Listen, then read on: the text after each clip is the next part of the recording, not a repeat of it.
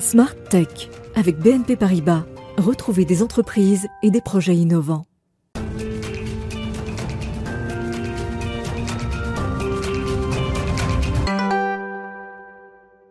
Bonjour à tous, bienvenue dans Smart Tech que vous regardez à 11h en direct le matin sur Bismart du lundi au vendredi. Alors dans cette émission qui est dédiée à l'innovation et à la société numérique, je vous propose de démarrer par euh, la découverte de technologies qui vont changer, qui changent même déjà en ce moment, la pratique de la kinésithérapie. On va voir comment euh, les capteurs s'imposent dans la rééducation euh, physique, notamment pour les sportifs. Ce sera le sujet de l'interview avec Athanase Kolias de Kinvent dans quelques instants. Et puis au cœur de cette émission, on va parler du crowdfunding parce que ça bouge aussi dans ce secteur du financement participatif. Il y a désormais une harmonisation européenne du cadre réglementaire. On va voir si ça va euh, bouger du côté des acteurs français, si ça génère de l'inquiétude et aussi ce que ça peut changer du côté des utilisateurs et des investisseurs. Et puis on retrouvera notre rendez-vous euh, privacy où on s'intéresse à la confidentialité des données pour se projeter là euh, en 2022, ça se rapproche avec euh, les voitures qui vont devenir de nouvelles sources de collecte de données. Et enfin on conclura cette émission par l'innovation pour demain avec une nouvelle technologie d'encre qui est destinée à l'impression 3D. Mais tout de suite donc c'est place à l'interview, on parle de rééducation physique, le futur de la kiné.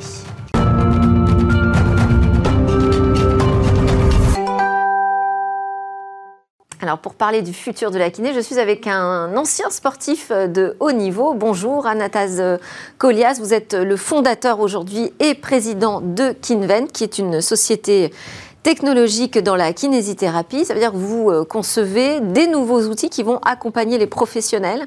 Et en l'occurrence, il s'agit de capteurs, c'est bien ça, des capteurs connectés? C'est exact. Chez Alors, dites-nous-en un peu plus sur ces nouveaux euh, outils qui arrivent entre les mains des kinés. Très bien. En fait, chez Kinvent, euh, nous sommes partis d'un constat très simple.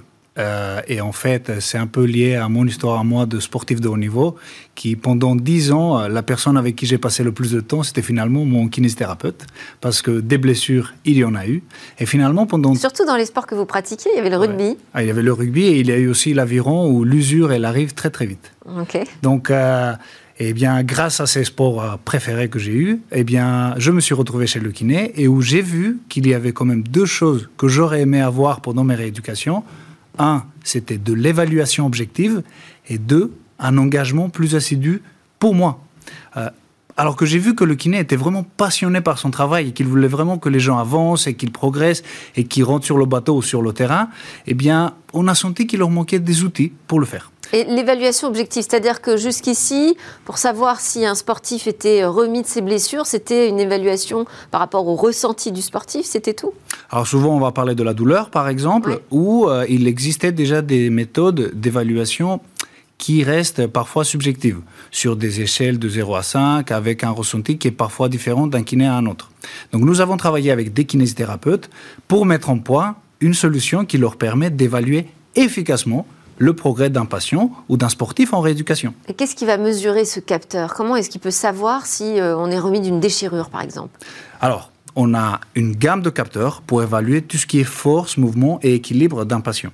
Donc, euh, nous allons les mettre en place, les connecter via Bluetooth à une application et grâce à des protocoles standardisés par euh, la bibliographie scientifique, eh bien, nous allons aider les kinésithérapeutes à évaluer efficacement.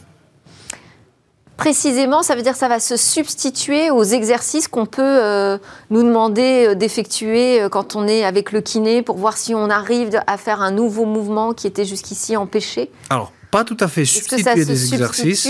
Est-ce que ça fait la même chose? Est-ce que ça apporte plus d'informations? Alors, ça apporte plus d'informations et ça apporte surtout une aide à la décision une aide à la décision pour savoir quand est-ce qu'on va passer à la phase suivante de la rééducation. La phase suivante, comme par exemple pour un ligament croisé, suite à une chirurgie, eh bien, nous avons une, cinq phases de rééducation pendant les neuf mois de euh, après l'opération.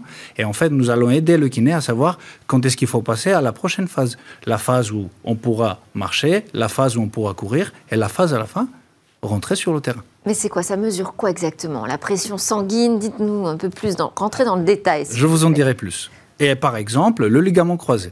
Alors avec nos outils, le kiné va pouvoir évaluer la force musculaire du quadriceps, de l'ischio-jambier, donc des muscles principaux de, la, du membre inférieur, mais aussi l'amplitude articulaire du genou.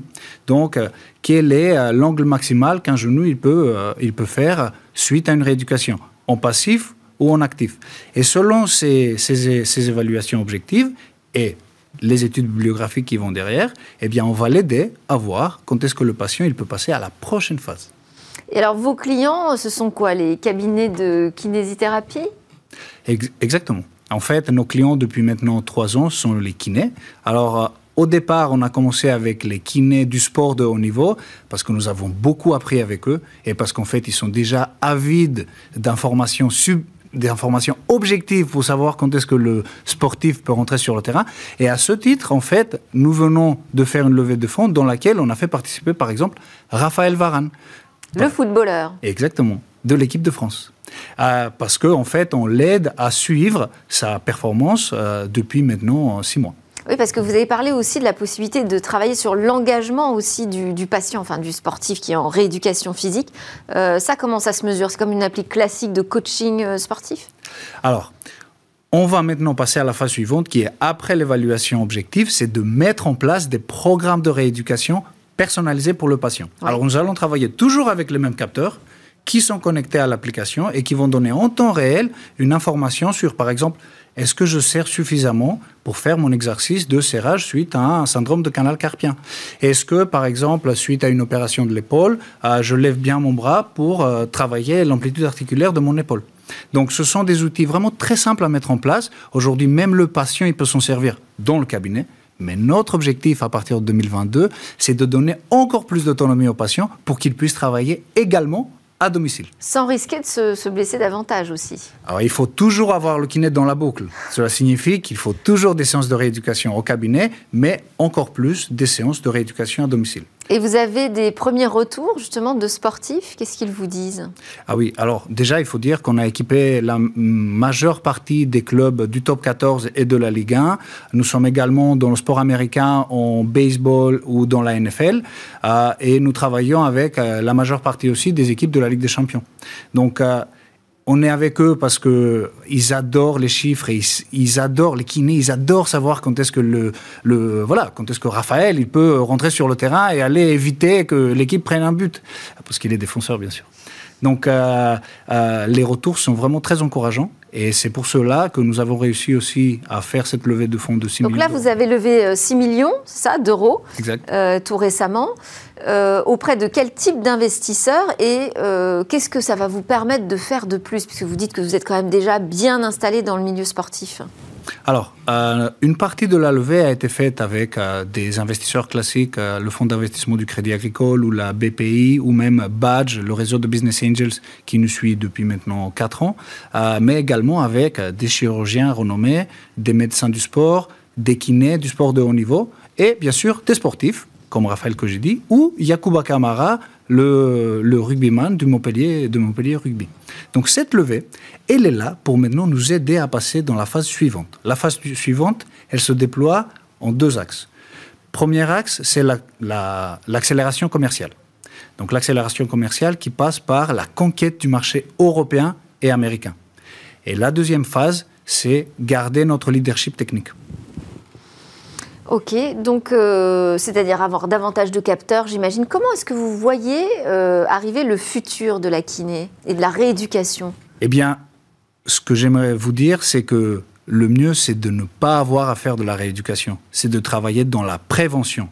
D'ailleurs, les kinésithérapeutes, à chaque fois qu'on finit un processus de rééducation, ils aiment toujours mettre en place des programmes de prévention. Sur ce marché, on a déjà quand même quelques géants qui sont positionnés hein, sur la santé connectée surveiller justement euh, l'utilisateur et faire en sorte qu'il reste en bonne santé. Ça, c'est vrai. Donc là, vous vous attaquez à un marché qui est déjà pas mal occupé. Ça, c'est vrai, c'est vrai. Il est très occupé dans le, dans le côté de la santé connectée. Maintenant, nous, ce que nous allons faire, c'est travailler main dans la main avec les professionnels de la rééducation et du sport pour les impliquer dans la prévention, parce que c'est eux les experts de, de l'évaluation fonctionnelle. Et quand on a par exemple des salariés dans les entreprises qui, qui transportent des charges lourdes ou, ou, qui sont même assis sur un, sur, devant un ordinateur, eh bien, c'est les kinés qui vont pouvoir nous aider pour mettre en place des programmes d'entraînement, des programmes de prévention et même des évaluations qui vont permettre d'éviter des troubles musculosquelettiques.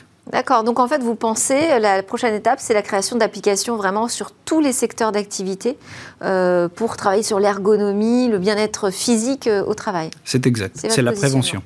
Ok, très bien. Merci beaucoup, Athanase Collier. Je rappelle que vous êtes fondateur et le président de Kinvent. Et vous avez d'ailleurs racheté récemment aussi une autre entreprise, euh, Atunovation, qui euh, est tenue par une équipe de chercheurs de l'hôpital Raymond Poincaré à Garches. C'est exact. Donc euh, voilà, le futur de la kiné est enclenché. Merci beaucoup. C'est l'heure de notre talk. On va parler des nouvelles règles qui s'imposent au financement participatif. Un règlement européen harmonise désormais le, cadre du crowdfunding, du financement participatif. Donc les plateformes, elles ont concrètement un an pour euh, s'y adapter et obtenir un nouvel agrément.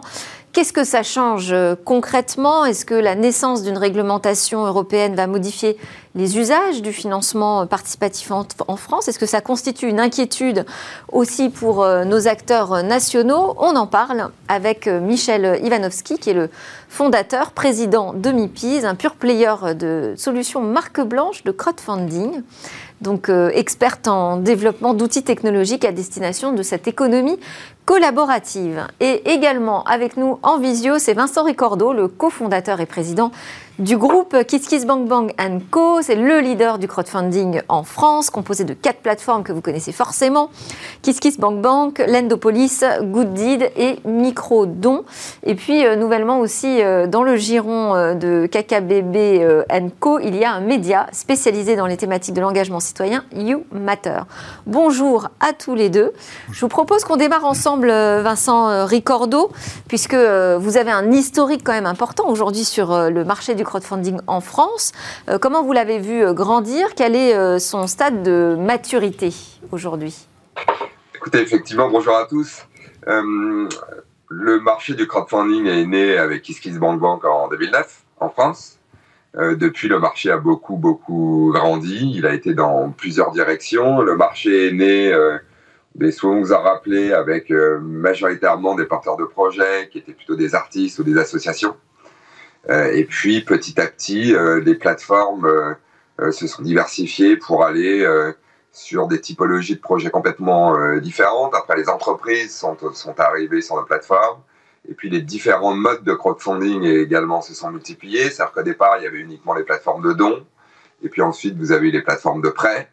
Ensuite, vous avez eu les plateformes qui permettent à ces entreprises de collecter de l'argent, soit sous forme de prêts, soit sous forme d'obligations, soit sous forme d'actions. Donc, vous voyez, le marché euh, s'est étendu euh, assez très largement pour finalement irriguer quasi toutes les catégories euh, de porteurs de projets. si on regarde un petit peu les chiffres, pour vous donner un, exemple, en 2010, il y avait deux plateformes sur le marché qui étaient KissKissBankBank et Ulule. On avait collecté, je crois, à peine 200 000 euros à nous deux à la fin de l'année. Le marché, cette année, ça dépassera un, milliard d'euros. Donc, c'est un marché qui a évidemment progressé très, très vite alors qu'il reste un nain dans la finance, hein, évidemment, un milliard d'euros sur la, taille de la finance euh, globale, c'est tout petit, mais quand même, euh, on sent que euh, ce marché a fait un petit peu bouger les choses. C'est-à-dire, si vous écoutez les acteurs de la finance traditionnelle aujourd'hui, assez souvent, les thématiques ou la sémantique des plateformes de crowdfunding sont reprises, c'est-à-dire qu'on parle beaucoup plus aujourd'hui de, de finances responsables, voire même de finances solidaires ou de finances citoyennes. Donc je pense assez sincèrement que le, crowdfunding a permis au marché de la finance de se poser les bonnes questions sur son rôle dans la société, sur son rôle dans l'économie, et du coup de faire bouger un petit peu les choses, à minima sur le fond, plutôt que sur les chiffres. Et ça, c'est quand même une très très bonne nouvelle, et je pense que tous les acteurs du crowdfunding peuvent être fiers et, et contents d'avoir fait bouger un peu ce monde de la finance, qui est quand même un monde très traditionnel et très conservateur. C'est une dynamique euh, qu'on retrouve au niveau mondial hein, sur le financement participatif. Je pense que vous êtes d'accord avec ça, Michel Ivanovski. Euh, et finalement, l'arrivée d'une réglementation européenne c'est presque une consécration, non, pour le secteur? Ah, C'est tout à fait à voir comme une consécration. C'est vrai que ça matérialise une certaine maturité de ce marché. Euh, c'est aussi une volonté politique au niveau euh, de l'Europe euh, de pousser ces nouveaux usages de financement. Hein. Comme le disait Vincent, c'est quelque chose qui vraiment s'est diffusé partout dans le monde. Et donc, je dirais que le crowdfunding aujourd'hui constitue une réelle alternative pour certains porteurs de projets en termes de recherche de financement. Euh, et donc, euh, c'est une nouvelle étape, cette réglementation. C'est une nouvelle étape avec... Euh, alors, alors, qui est censé justement lui donner de nouvelles ailes, lui permettre de nouveaux déploiements à ce, secteur du crowdfunding, ou selon vous, d'en restreindre un peu le cadre? Non, c'est vraiment des nouvelles ailes et, c'est vraiment une très belle opportunité pour tous les acteurs de la finance participative, ceux d'aujourd'hui et ceux de demain c'est la création vraiment d'un marché européen avec euh, une harmonisation des, réglementations. Euh, c'est vrai qu'il y, y a certaines inquiétudes en France. Il faut, il faut voir que la France a été précurseur en, crowdfunding. À la fois, euh, on, y a vu, on y a vu les premières plateformes comme celle de... Précurseur au niveau européen. Au, niveau européen, voilà, et, également en termes de réglementation. Et donc c'est vrai qu'il y a un changement qui s'opère aujourd'hui au niveau, des, au niveau des, acteurs français, au niveau du régulateur français. Donc donc, donc, donc c'est ce changement qui peut, peut, créer des inquiétudes. Mais si on regarde le fond de la réglementation, c'est vraiment une, une harmonisation, c'est l'ouverture d'un vrai marché européen. C'est aussi d'une certaine manière, un allègement des contraintes réglementaires pour les plateformes euh, qui, euh, qui vont pouvoir euh, accélérer leur développement. C'est des nouveaux business qu'on va pouvoir opérer via des plateformes de crowdfunding. Donc c'est beaucoup d'opportunités. Et ça, on n'en parle pas suffisamment, je pense. Vincent Ricordo, avant de vous demander votre avis sur l'arrivée de cette nouvelle réglementation européenne, peut-être nous préciser ce que ça va changer concrètement euh, pour euh, des acteurs comme KissKissBankBank ou vos autres plateformes hein alors, déjà, il faut quand même distinguer euh, deux choses. C'est-à-dire qu'en fait, là, la réglementation dont vous parlez, qui va s'appeler European Crowdfunding Service Providers, ne concerne que les plateformes de prêts rémunérés. C'est-à-dire les plateformes, en fait, qui permettent aux particuliers d'investir de l'argent à l'intérieur des entreprises il y a un autre monde à côté, comme vous le savez, qui est le monde de KissKissBankBank. On n'est pas du tout dans une logique de euh, d'argent rémunéré. Alors, on a une plateforme sur ce marché hein, qui s'appelle Lendopolis, qui est leader sur son segment des énergies renouvelables. Mm. Donc, du coup, ça va concerner Lendopolis spécifiquement sur le volet européen. Ensuite, les plateformes de dons, notamment, euh, vont être impactées également par ce changement, mais par rebond au niveau français sur un certain nombre de points assez euh, particuliers que je vais pas détaillé, mais que je vais vous synthétiser. Donc, si on prend les deux mondes, c'est-à-dire les plateformes de prêt, les plateformes de dons, les plateformes de prêt, donc au niveau européen, tout le monde considère que c'est une bonne nouvelle. Euh, pourquoi? Parce que pour la première fois, l'intégralité des Européens vont pouvoir investir sur des projets européens qui proviennent donc de tous les pays européens, pas seulement de son propre pays. Donc ça, c'est mécaniquement une bonne nouvelle, ça ouvre le marché. Et ça va permettre également aux entreprises de s'adresser à un panel d'investisseurs européens qui est donc potentiellement plus large. Donc encore une fois, là-dessus, il n'y a évidemment aucune inquiétude des acteurs du crowdfunding. Un marché plus large, à la fois pour les entreprises et pour les investisseurs, c'est forcément une bonne nouvelle. Je vais modérer un petit peu cette, cette bonne nouvelle avec une vision très démocratique du marché. C'est évidemment, ça va favoriser les grosses plateformes, parce qu'il va falloir aller chercher un autre agrément. Il va falloir donc être compétitif au niveau européen, ce qui veut dire que ça va quand même pousser les gros vers le haut. Là, on est vraiment du coup rattrapé par le monde euh, euh, libéral et malheureusement, les petits vont disparaître. Mais on va dire que c'est triste. Mais à partir du moment où on rentre vraiment dans l'économie de, plein fouet, hein, ce qui a été le cas avec les cadres réglementaires, on était automatiquement rattrapé aussi par les règles du marché. Et là, du coup, elles vont s'appliquer. Un petit bémol sur la partie euh, marché européen, c'est que du coup, aujourd'hui, on avait le droit de collecter jusqu'à 8 millions d'euros sur les projets d'entreprise sur nos plateformes il va être abaissé à 5 millions d'euros. C'est dommage parce que ça limite un peu pardon, le champ d'action de nos plateformes à un moment où, au contraire, puisque le marché devient européen, on aurait pu imaginer pouvoir l'élargir plus et donc, du coup, collecter plus. Donc voilà, c'est un petit bémol euh, à cette partie euh, réglementaire, encore une fois, qui ne concerne que les plateformes de prêt. Si on arrive sur les plateformes de dons, il y a une petite confusion en France aujourd'hui. Pourquoi? Parce que sur l'IFP dont, en fait, vous avez dans la même case les plateformes de prêt non rémunérées, les plateformes de dons. Il se trouve que les plateformes de prêt. Vincent, juste IFP, c'est donc intermédiaire en financement participatif. Hein. Exactement, intermédiaire en financement participatif. Du coup, c'est un statut qui date un petit peu et aujourd'hui, l'impact du statut européen sur les plateformes de, de, prêt va avoir un impact indirect qui est, lui, pour le coup, un peu néfaste sur les plateformes de dons. Pourquoi? Parce que le cadre réglementaire pour le prêt qui permet euh, de se prémunir de toutes les, les, les, les, les démarches un peu nauséabondes qu'il peut y avoir dans la finance, le blanchiment, euh, le financement du terrorisme, donc il faut suivre vraiment de très près qui sont vos porteurs de projets, qui sont vos investisseurs. Si vous appliquez ces règles-là qui sont très lourdes aux plateformes de dons, alors que sur les plateformes de dons, on est dans des échanges d'argent qui sont assez faibles, 50 euros en moyenne, vous allez surcharger les plateformes de dons avec un cadre réglementaire qui est assez problématique pour les plateformes comme KissKissBonbon ou Ulule, par exemple. Donc du coup, on est en train de discuter d'ores et déjà avec les régulateurs pour que du coup l'impact soit pas trop fort. Je vous donne deux trois exemples, mais il semblerait qu'on veuille limiter les plateformes de dons à une seule activité, c'est-à-dire uniquement le crowdfunding, euh, c'est-à-dire le don contre don, alors que vous voyez bien que sur les plateformes de crowdfunding aujourd'hui, il y a une forme de diversification. On monte des opérations avec les marques, on vend du servicing aux porteurs de projets, parce que le, le marché est tellement petit en France sur le don qu'il a fallu diversifier du coup nos activités. Donc du coup, le, statut tel qu'il est décrit aujourd'hui sème le doute sur le fait qu'on puisse ou pas avoir plusieurs activités. Et un dernier point qui est clé, c'est qu'aujourd'hui, sur les plateformes de dons, comme vous pouvez le voir, on a de plus en plus de jeunes startups for good qui viennent en fait prévendre leurs produits dans la mode, dans le design de meubles, euh, dans la tech for good. Et donc du coup, ça fait beaucoup beaucoup de jeunes startups qui viennent finalement financer une idée en proposant au public de la préacheter. Et il se trouve que dans ce cadre-là, on n'est plus tout à fait dans le système du don où on échangeait un CD ou une place de concert à l'origine. Et du coup, on commence à ressembler un peu aux, places de marché, euh, comme Amazon par exemple. Et il se trouve que si vous adaptez un cadre réglementaire très lourd sur des places de marché comme les nôtres versus les places de marché où il n'y a aucune réglementation, vous allez créer un décalage gigantesque entre le futur de nos plateformes et les plateformes de, marketplace qui existent aujourd'hui, alors que nous, on propose des marketplaces qui sont justement ultra canalisés et ultra réglementés, puisque à la fois le porteur de projet et le donateur sont déjà identifiés.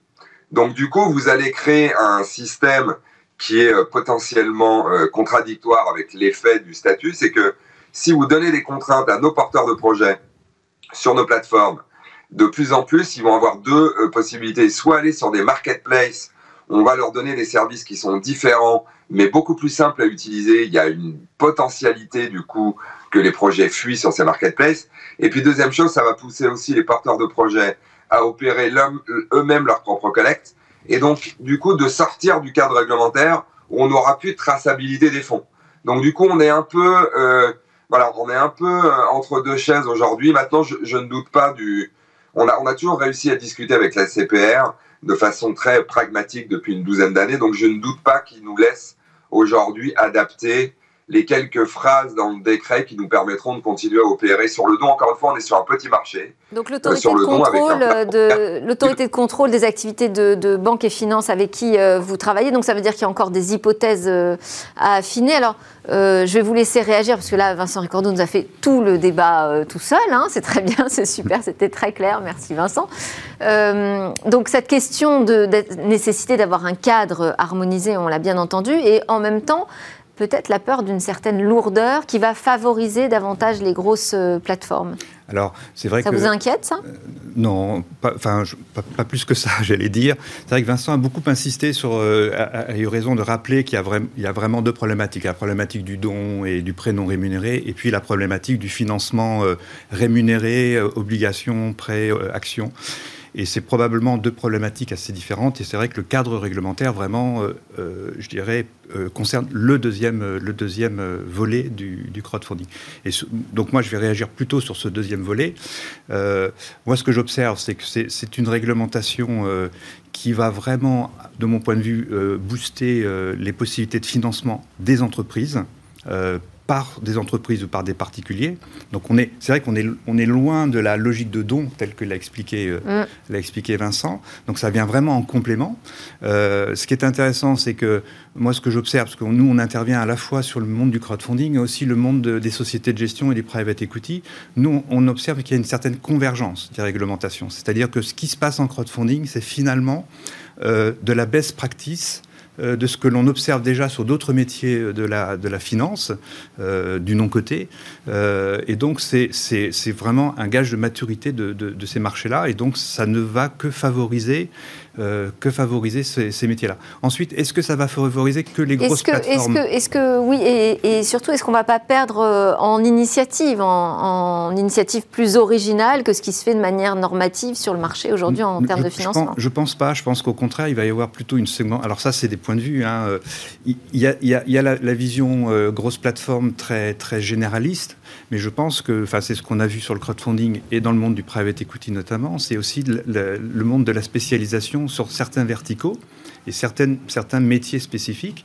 Ce cadre réglementaire, moi, paradoxalement, je pense que va favoriser l'émergence de petits spécialistes euh, qui vont, euh, euh, je dirais, pouvoir, en complément d'activités autres, pas simplement crowdfunding, pouvoir rajouter cette brique de, de, de, de propositions à des, investisseurs. C'est ce qu'on nous, ce qu'on observe déjà auprès d'un certain nombre de que clients. Vous, comme vous travaillez en marque blanche, c'est ça, c'est que vous eh vous, vous, permettez d'ajouter une brique technologique à un acteur classique de la finance. Et un acteur classique de la finance sans, sans avoir à passer par un investissement euh, lourd que, que l'on aurait à faire si l'on avait à créer from scratch euh, son, sa plateforme. Voilà. C'est pas compliqué quand même d'avancer comme ça dans un cadre encore incertain euh, juridiquement Vincent Ricordo vous savez, pour être complètement franc sur le sujet, on a toujours été en fait à l'origine des discussions sur les cadres réglementaires. C'est-à-dire que comme lorsqu'on est arrivé en 2009, on nous a dit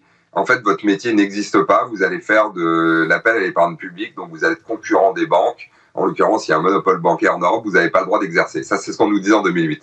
Mm. Et puis finalement, on nous a laissé exercer parce qu'à l'époque, le crowdfunding était perçu comme euh, un moyen très presque hippisant finalement d'échanger de l'argent entre particuliers pour financer des artistes. Et puis quand le, quand le, le, le, cadre a grossi et quand on a vu l'appétence des particuliers et des porteurs de projets, alors le régulateur s'est approché de nous en disant, bon, vous êtes en zone grise, donc il va falloir quand même définir quelque chose. Et donc du coup, on a, on a commencé à travailler avec eux main dans la main déjà à l'époque. Et euh, je dirais que le, cette continuité, cette relation continue d'exister. Alors, elle est moins régulière qu'à un moment donné, d'où les flous dont je viens de vous parler, à mon avis, qui auraient dû être supprimés d'entrée si leur relation était plus régulière qu'elle n'est aujourd'hui. Mais ça s'est toujours fait de bonne foi et, de façon très pragmatique. Donc je ne doute pas une seule seconde qu'on puisse, dans ce cas-là très précis de l'adaptation du cadre européen, trouver un accord avec la CPR pour que d'un côté, les plateformes d'investissement d'argent rémunéré continuent de grossir, mais en même temps qu'on limite pas l'activité des plateformes originelles qui font du don contre don, notamment 100% avec des particuliers, parce que Là, ce qu'il faut quand même bien expliquer dans cette nouvelle règle du crowdfunding, c'est de plus en plus, en rapprochant le crowdfunding de la finance, on mélange aussi les particuliers avec des fonds d'investissement qui investissent sur ces plateformes de crowdfunding. Et je dis pas que c'est pas bien parce que ça permet au secteur de grandir, mais il faut laisser la place quand même au crowdfunding originel d'exister et de continuer à, jouer le rôle qu'il a toujours joué depuis 2009, c'est-à-dire d'être non pas une alternative, mais vraiment euh, une possibilité pour ceux qui n'ont pas accès du tout au système bancaire de venir quand même financer leur projet en dehors de la finance traditionnelle. Il faut absolument garder quand même cet ADN originel du crowdfunding. À préserver, oui. Alors, je voulais vous faire réagir quand même, Michel Ivanovski, là-dessus, sur euh, cette euh, réglementation qui est encore en train euh, de bouger, de se créer au niveau européen. Qu'est-ce que vous pouvez vous préconiser à des acteurs de la finance qui veulent se lancer quand même euh, dans ces nouveaux modes de financement participatif? Bah, D'abord, euh, de, bien se faire entourer, notamment au niveau juridique. Il n'y a, a, rien de très compliqué dans l'obtention d'un agrément. Alors c'est vrai qu'aujourd'hui... Un an, ça suffit?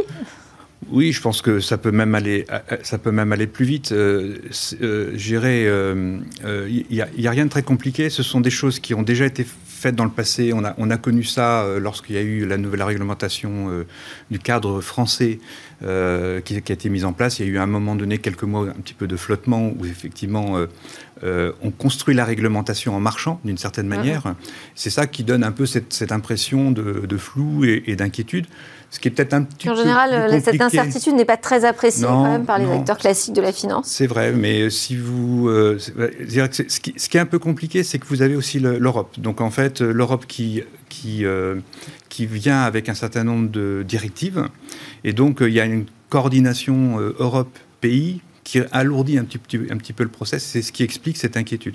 Ensuite, euh, les, professionnels, les, entrepreneurs qui veulent vraiment se lancer dans le crowdfunding, euh, s'ils ont euh, bien identifié leur marché et s'ils ont une bonne culture de cet environnement-là, n'auront pas de difficulté à s'en sortir avec cette réglementation-là.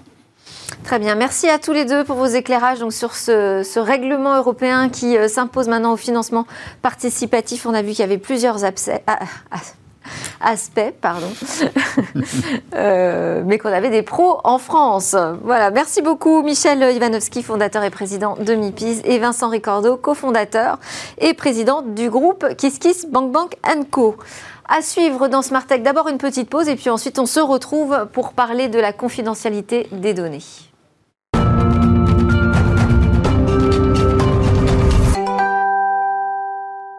Et voilà de retour sur le plateau de Smart Tech, l'émission qui s'intéresse au monde de l'innovation et à la nouvelle société numérique. On entame la deuxième partie de cette édition. On va notamment partir à la découverte d'une nouvelle technologie d'encre qui va permettre d'imprimer des objets vivants en 3D. Mais d'abord, c'est l'heure de notre rendez-vous Privacy sur la confidentialité des données avec Hervé Lejouan, fondateur de Privoni. Il est connecté avec nous par Skype. Bonjour Hervé. Ah, bonjour Hervé, vous m'entendez bien? Je vous entends très très bien. Super, vous êtes euh, dans le sud de la France, quelle chance Absolument, il fait très beau. Bon, votre sujet aujourd'hui, ce sont les nouvelles euh, automobiles qui s'apprêtent euh, en 2022 à basculer dans cette ère de la collecte de données. Expliquez-nous, enfin rappelez-nous concrètement ce qui va se passer. Alors concrètement, si vous voulez, ça fait un certain temps que déjà l'automobile est passée dans un monde euh, où effectivement elle collecte des données, les constructeurs le font, mais en fait, ce qui s'est passé, c'est qu'en en, 2019, une loi a été votée euh, euh, au Parlement européen. Et c'est une loi qui est relative à un texte sur la sécurité routière avec un objectif, en fait, ce qu'ils appellent vision zéro, c'est-à-dire d'avoir zéro morts en 2050 sur les routes dans toute l'Europe. Et en fait, ce texte comprend un certain nombre de mesures en termes de, dispositifs afin de, contraindre et de limiter euh, euh, à la fois la vitesse et d'augmenter la collecte de données. Et ce texte a été ratifié par l'Union européenne le 17 novembre. Et donc bah, maintenant, il va être en place, c'est-à-dire que à partir de, de, 2022, un certain nombre de dispositifs vont, euh, vont être mis en place pour nous restreindre et collecter un peu plus de données sur nous. Nous restreindre, nous restreindre pour la prévention routière, si j'ai bien suivi. Alors, quels sont ces dispositifs technologiques, très, concrètement, là aussi, euh, qui vont vraiment euh, s'intéresser à la partie collecte de données? Alors là, bah, le premier qui normalement est une obligation à partir du, 1er mai 2022, c'est que toutes les automobiles neuves vont devoir avoir une boîte noire. Donc comme dans les avions, elles vont être équipées d'une boîte noire qui va collecter en temps réel et sauvegarder l'ensemble des données relatives au véhicule, c'est-à-dire sa position, sa vitesse, ce que fait le conducteur, le, freinage, est-ce, euh, est-ce que les dispositifs de sécurité comme euh, les alertes de franchissement et autres, tout ça est euh, on ou off. Donc, une boîte noire, exactement comme dans les avions, et pour l'instant, cette boîte noire, elle va être utilisée, c'est ce que le texte dit, uniquement dans le cadre d'accidents, et au moment d'un accident, on, aura les données juste avant l'accident et juste après l'accident. Donc sous toutes ces données en termes, encore une fois, vitesse, freinage, position et autres. Et normalement, et pour l'instant, ces données sont anonymisées, c'est-à-dire qu'il n'y a pas le numéro d'identification du véhicule, et elles sont normalement utilisables uniquement par les forces de l'ordre aujourd'hui. Donc ça, si vous voulez, déjà, une boîte noire dans les voitures, dans toutes les voitures neuves, une boîte noire va être installée euh, en, mai 2022. Donc ça, c'est la première mesure. Donc on imagine bien, alors si vous voulez, il y a beaucoup d'articles qui sont parus dans la presse, la presse automobile comme Caradisiac, on imagine bien euh, demain l'attrait de cette boîte noire, parce qu'à partir du moment où vous disposez de tous ces éléments d'information sur la vitesse, euh, le, freinage et autres, on imagine bien que d'autres sociétés et des sociétés privées seraient ravis d'avoir accès à ces données, comme des assureurs par exemple, pour pouvoir demain rajouter des nouvelles conditions dans nos contrats. Et donc on voit bien que dans un premier temps, oui, c'est anonyme, mais quand on connaît la capacité de finalement d'identifier quelqu'un ou quelque chose par des données de, externes, donc ici, on pourrait imaginer que oui, il y a cette boîte noire, mais il y a les données du constructeur qui sait exactement où vous êtes. Donc ça pose énormément et ça posera énormément de questions sur, euh, encore une fois, la collecte des données personnelles. Il y a un deuxième dispositif aussi euh, qui pose d'autres questions. Alors celui-là, il pose d'autres questions. Ce deuxième dispositif qui, lui, va être opérationnel en juillet 2022, eh ben, c'est euh, la limitation de la vitesse. C'est-à-dire, c'est ce qu'on appelle l'adaptation euh, l'adaptation à la vitesse intelligente. Donc ça veut dire qu'aujourd'hui, vous avez déjà sur un certain nombre de véhicules des informations qui lisent les panneaux en temps réel euh, les panneaux de vitesse et qui vous informent. Et bien ça, encore une fois, ça va être généralisé sur tous les véhicules neufs en Europe à compter de juillet 2022. Tous les véhicules neufs vont en être équipés et ça sera le défaut. Et le défaut, ça veut dire quoi? Ça veut dire que quand vous allez conduire, eh ben vous allez avoir systématiquement, dès que vous allez dépasser la vitesse, mais ne serait-ce que de 1 ou 2 ou 3 km heure, une alerte à la fois sonore ou visuelle ou tactile, hein, une vibration dans le volant, une vibration qui va vous informer que vous dépassez la vitesse qui est autorisée sur l'axe où vous vous trouvez. Donc on imagine bien que ça va engendrer un certain nombre de surprises, d'autant plus que le texte stipule qu'il va y avoir à ce moment-là potentiellement une baisse de la puissance de la voiture pour éviter que vous repartiez. Alors ce qui est un peu contradictoire avec le fait qu'ils disent que oui, mais le conducteur aura toujours la main sur sa voiture et le contrôle, donc si vous accélérez, la voiture repartira. Mais, en fait, on voit bien où on commence à, où on commence à aller c'est-à-dire vers un monde où effectivement euh, il va y avoir un contrôle sur ce que vous faites à tous les moments et le véhicule va décider pour vous et c'est plus vous qui déciderez. Donc, donc là, on rentre dans un nouveau dispositif qui, encore une fois, va concerner toutes les voitures neuves en Europe dès juillet 2022. Va falloir vraiment oublier le plaisir de la conduite, euh, je pense, dans les prochaines années. Qu'est-ce que ça dit, selon vous, justement, des véhicules de demain et leur rôle dans la collecte des données? Ah, écoutez, euh, jusqu'à maintenant, effectivement, on est resté, euh, on est resté pas mal sur la collecte de données, l'aide à la conduite et ainsi de suite, mais on voit bien que le véhicule va devenir un centre de collecte de données. C'est-à-dire que au lieu de justement juste connecter demain mes, informations de conducteur, on va dire, encore une fois ma vitesse, eh ben c'est tout l'environnement qui va être concerné. Déjà on le voit puisqu'ils lisent les panneaux, mais demain on pourrait imaginer beaucoup d'autres choses, c'est-à-dire des systèmes sur la pollution, l'environnement. On, on a parlé de tout ce qui est climat aussi, la température extérieure, et tout ça, bien entendu, ça intéresse beaucoup de monde parce que c'est géolocalisé à un instant T, donc on imagine bien.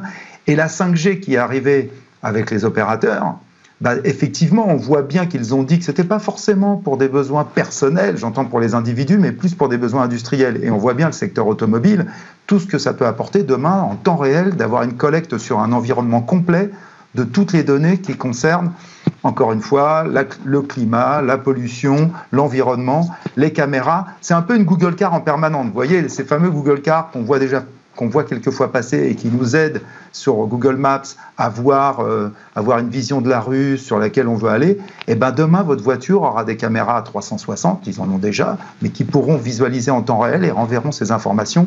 Alors le problème, c'est un peu où ils les renverront.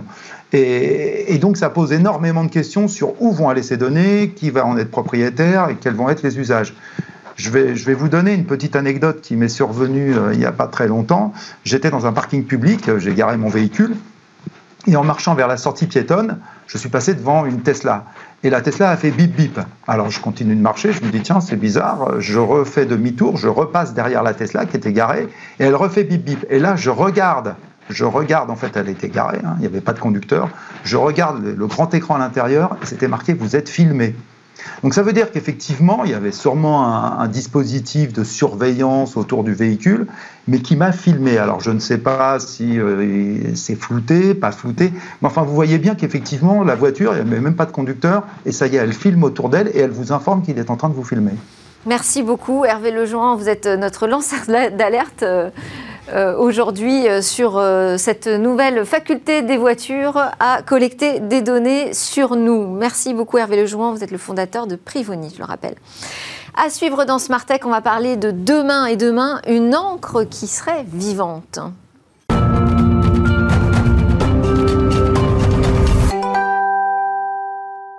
Et demain, c'est notre Zoom quotidien sur l'innovation avec Cécilia. Bonjour. Bonjour Delphine. Alors, vous allez nous présenter une techno qui est destinée à l'impression 3D. Précisément, on va parler d'une encre microbienne. Oui, précisément, même une encre vivante, vous l'avez dit avant que j'arrive sur ce plateau, vivante parce qu'elle a été mise au point à partir de bactéries. L'encre est composée entièrement de cellules microbiennes génétiquement modifiées et programmées pour réaliser un auto-assemblage. Et alors, qui a mis au point cette technologie d'encre Alors encore une fois, on va souvent de ce côté-là, ce sont des chercheurs de l'université d'Harvard alliés à l'école médicale d'Harvard. D'abord, ils se sont attaqués à la bactérie elle-même. Précisément, c'est la bactérie Escherichia coli. Elle est aussi appelée E. coli. Alors ça vous dit peut-être quelque chose parce que cette bactérie elle se trouve dans l'intestin de tous les êtres humains pratiquement.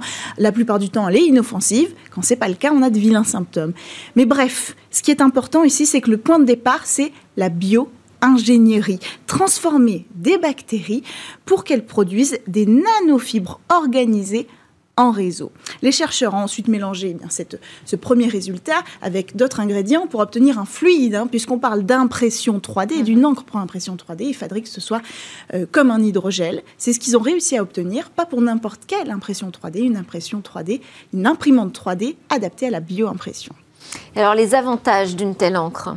Alors d'abord, le premier, c'est que c'est une solution ajustable. En plus des premiers ingrédients, ils ont rajouté des bactéries E. coli modifiées spécifiquement. C'est important parce que euh, programmer, reprogrammer sur mesure des compétences d'une bactérie, ça permet d'imprimer ensuite des objets vivants avec des caractéristiques spécifiques en fonction de l'usage qu'on veut leur donner. Par exemple, ils ont pu imprimer des matériaux qui produisent ce qu'on appelle l'azurin. C'est une molécule qui, si elle est bien accompagnée, se transforme en médicament anti-cancer. Imaginez les solutions qu'on pourrait fabriquer avec ça. Cette même molécule, elle est capable aussi de capturer les perturbateurs endocriniens euh, dans l'environnement. Bref, tout ça pour dire que euh, généralement, cette bioencre, elle est capable à la fois de séquestrer des fragments toxiques, euh, de libérer des produits biologiques et de réguler sa propre production et croissance cellulaire. Ça, c'est le dernier avantage, le plus impressionnant peut-être, c'est que cette encre, elle peut se re produire. Littéralement, son réseau de nanofibres va pouvoir recréer de la matière encore presque à l'infini. Évidemment, ça, doit se mesurer. Donc ça, ce sera très utile pour des implants qui seront destinés euh, au monde médical ou à celui de la recherche pour des humains ou en laboratoire. Mais il y a un autre secteur qui devrait être encore plus intéressé, c'est celui de la construction. Mais pas de la construction sur Terre, la construction extraterrestre. Vous le savez, s'il y a bien un endroit hein, où on a besoin de ressources et on ne peut pas tout amener, bah, c'est dans l'espace, parce qu'on ne peut pas remplir le coffre d'une fusée qui va sur la Lune ou sur Mars. Donc avoir un matériau capable de se reproduire sur place, ça permettrait de fabriquer la parfaite panoplie du côlon lunaire de demain, et tout ça à partir d'une bactérie qu'on trouve dans nos intestins. C'était euh, côlon lunaire. Hein. Côlon lunaire. Merci beaucoup Cécilia vrai. Et voilà, c'était Smartech. Merci à tous de nous suivre sur le web, à la télé, sur les réseaux sociaux. On se retrouve évidemment demain pour de nouvelles réflexions et discussions autour de la tech et de l'innovation. Très bonne journée.